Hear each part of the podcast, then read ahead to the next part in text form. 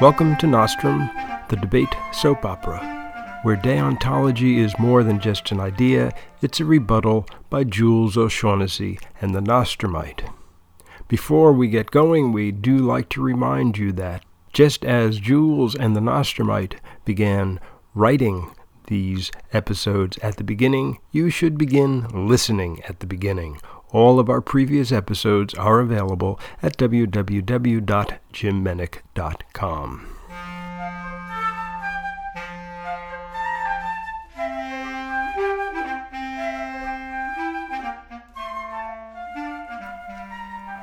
There is a certain historical aspect to the episode we're going to be doing tonight, and on top of that, there's a particular technical aspect to the episode we're going to be doing. I do not vouch for your ability to understand what I'm talking about, nor do I vouch for my ability to get across the nature of this material. As you know, there are PDFs of each and every Nostrum episode published at the same time that the episodes are broadcast or podcasts, and you may wish to take a look at this particular one instead of listening to episode 53. I'm in love with IM's baby, or What's the Story? Morning Glory at AOL.com. Imagine, if you will, a world where everyone is in instant communication. Whenever you wish to say anything to anyone else, you have merely to utter the words, and they will hear you, no matter where they are. You can be standing in the same room, or as far apart as Casper, Wyoming, and Alice, Australia, and your message will go from here to there in the blink of an eye. Welcome to the world of IMs, instant messages, courtesy of America Online.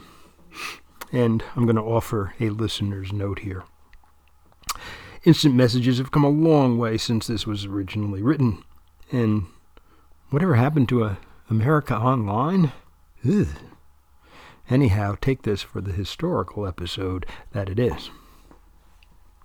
It's hard to believe that once upon a time a complimentary copy of the AOL software didn't come in every Cheerios box.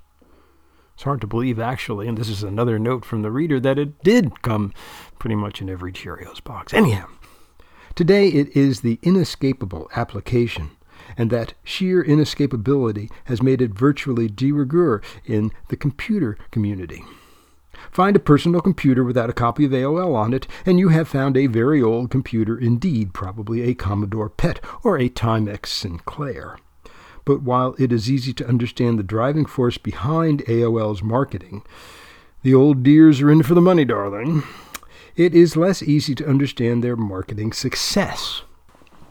In the context of its time, AOL competed with Prodigy and CompuServe head on, and to unbiased eyes was no better or worse, with a leg up on some features and a leg down on some others. So, how did AOL end up battering the competition? because of one easy to use feature, which had enormous appeal to one audience. It was an unsophisticated feature, but it was an unsophisticated audience. Lord knows that true hackers to this day are embarrassed to claim AOL.com as their domain name. So, what was the feature? Chat. And who was that audience? Kids. Put them together, and you've created a whole new brand of communication the chat room. All right, there were probably additional reasons for AOL's success better content, more attractive interface, competitive internet access pricing, and that endless supply of free discs given away with every pack of chewing gum. But what is AOL's defining characteristic? For the longest time, it was the chat room, and those chat rooms were filled with kids, especially teenagers, bloviating about everything and anything. Who but a kid would have the patience to deal with the nature of that peculiar communication? To wit, and again, I'm going to interject a reader's note, a listener's note, whatever you want to call it. AOL is, for all practical purposes, become the biggest corporation in the universe and gone out of business in the blink of a computer eye. Chat rooms, of course, have simply become IMs, and every computer seller in the universe has their own brand of IM software that you can get. Not to mention, cell phones have come along, and VoIP and Skype and so forth and so on. Again, this is historical material. It happened a long time ago, the 90s. I think Eisenhower was president then. Nah, couldn't have been. Roosevelt. Roosevelt, definitely Roosevelt. Anyhow, we're now going to delve into a chat room. Moderator, colon, Ferd69 has entered the chat room. Polymonoglot, hi Ferd69. Tapatuba, hi Ferdster. Tim2394875, yo Ferdy. Ferd69, how do I send a message? El Nino Nut, how you doing, Ferd? Ooga booga babe, good to see you, Ferd. Polymonoglot, you just did. Tapaluba, LOL, Tim2394875, ROTFL, Ooga Booga Babe, emoticon with a wink. And it would go on from there with pretty much the same level of intellectual depth until the subject turned sexual, which would happen occasionally within 4.9 minutes of your logging on because, well, what better subject for teenagers to discuss under a mask of total anonymity? Chat still exists, but for the sophisticated teenager, it has been replaced by AOL's later breakthrough in communication, the instant message, or IM. If you are logged onto AOL, anyone else logged onto AOL can detect your presence and send you an IM, which pops up in a special instant message window, and you can respond just as instantly the average AOL teenager collects screen names of everyone in whom he or she has even the remotest interest, then puts them into a buddy bunch, which alerts them that their bodies are logged in, at which point they IM them. So, unlike chat rooms where the attendees were random, now the conversation is between two people only, and the two people presumably know each other. And to think, AOL is extending the service to cover the entire internet. It comes as a part of Netscape's new communicator software. Again, I gotta throw in a note Netscape. And you no longer have to be an AOL member to use it. Again, I have to say this no one's an AOL member anymore. They give it away. No one will ever be safe again. That is the real computer revolution, communication and a generation is being brought up on it. Roll over Beethoven and tell Bill Gatesy the news. On the average Sunday night, the average teenager, having postponed the inevitable, is finally getting around to doing some average homework. Dinner has just been input, but not yet digested, and the teenager slumps away from the table to open a textbook and turn on the computer. To the teenager's parents, this does give the appearance of work being undertaken, but the teenager realizes that the book is merely subterfuge, and the real activity of the moment is logging in to connect with the rest of the teenagers in the world. The IMs are about to begin what I think I'm going to do here is just do these as dialogue. And the first dialogue is between Jasmine 43 and Griotski. Hi, Grio. Hi, Jazz. What's up? I find it like really amazing that Buglaroni actually took tin yesterday. Tell me about it. Have you seen his cases? Nobody's seen them as far as I know. Camellia was shafted. Tab error. She should have gotten Bug's trophy. Welcome to the Bahamas. You realize that he's half qualified for states now? And this was his first debate. You know, there's a possibility that he might actually be good. Yeah, and the Pope's Parsi. Have you got your cases ready for the Veganza yet? I thought I did, but the more I looked at them, the more they started to suck. I'm rewriting everything. I hate the Veganza topic. They should take Mr. Lopat out and make him immigrate, preferably to Iraq. I'm logging out. I got to do some bio homework. I'll be here. TFFN. The next conversation is between Disney Davy, D-I-S-N-E-Y, capital D-A-V-I-N, Griotski, G-R-I-O-T-S-K-I. And I'm not doing the voices that go with these people, because this is a computer. You don't have voices. You will in a few weeks, I'm sure, but at the moment you don't, and certainly back then you didn't. Hi, Grio.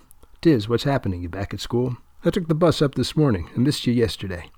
I needed a weekend off, even from the NDLs. The Veganza's coming up next weekend. You going to be there? Oh, yeah, Mr. Lopat already hired me. You're not judging for us? Nope. TJ's only sending the four usual varsity suspects, so he didn't need me. You wouldn't happen to have any ideas on this topic, would you, old buddy? Immigration? Not really. So, what did you think of the regular topic at the NDL, you old vegan you? Everybody was running either that it was immoral to sacrifice a human for a lesser creature, or that it was anthrocentric to assume that non humans are lesser creatures. Standard stuff. Ugh. Hey, I didn't pick the topic. I think it bites because there's no real philosophical background. Why don't you eat meat? Because it's immoral. Why is it immoral? Uh, I don't know why, but I know that it is. Very helpful. Sorry, BTW wouldn't happen to know Chesney Nutmilk's address, would you? Sure. Chesney Roasting at AOL.com. Excellent. Thanks. See you. See you. By the way, when they say see you, they say C period U period. One of the great joys of instant messaging is that it has begun to destroy the English language. Anyhow, the next conversation is between Disney Davy and Chesney Roasting. Hi, Chesney. Hi, Disney. How's it going? Okay. How's Nagy? Bites big time. Ches, could you do me a favor? Sure. Okay. That girl on your team, Gloria, you wouldn't happen to have a screen name for her, would you? Gloria Fudless? Good grief. Hey, she's sort of cool. Cool. She's like death on roller skates. You like her? Well, I didn't really talk to her. I judged her, though. You pick her up? Yeah. More power to you. Anyhow, her address is fuddyduddy at AOL.com. Thanks, Ches. Good luck. The next conversation is between Disney Davy and Fuddy Duddy. Hi there. Who are you? Disney Davidson. I judged you yesterday at the NDL. Which round? First round, you were up against that little dwarf kid. Oh, you were that vegan, right? Wool is rape? Yeah. Binko says he saw you smoking a cigar behind the auditorium. Who's Binko? He's on my team. I don't know him. I do know Chesney Nutmilk, though. You friends with Chesney? Not really. I just know him. Why? He's sort of, I don't know, stuck up intellectual. I probably shouldn't say that. I don't know. You're you're right. He is maybe a little. Are you going to be at the Veganza next weekend? What's the Veganza? Manhattan Lodestone's original Veganza. Very major tournament. Oh, I don't know why. I'm going to be there. I was I was just wondering if I, I might see you there. I don't know. I guess you should go. Who's your coach? Chesney's mother. No kidding. Well, tell her to sign you up if she hasn't already. It's a real cool tournament, although it is all varsity. I've only debated once in my life. You did real good. Eh, I went 2 1. That's great. I don't think I'm ready for the varsity yet. You should just go to observe then. Maybe I will. Chesney's probably going anyhow. I, I could observe him. I'll look for you there. Okay. Okay, bye. G N S T D L T B B. Disney stares at the last message. G N S T D L T B B.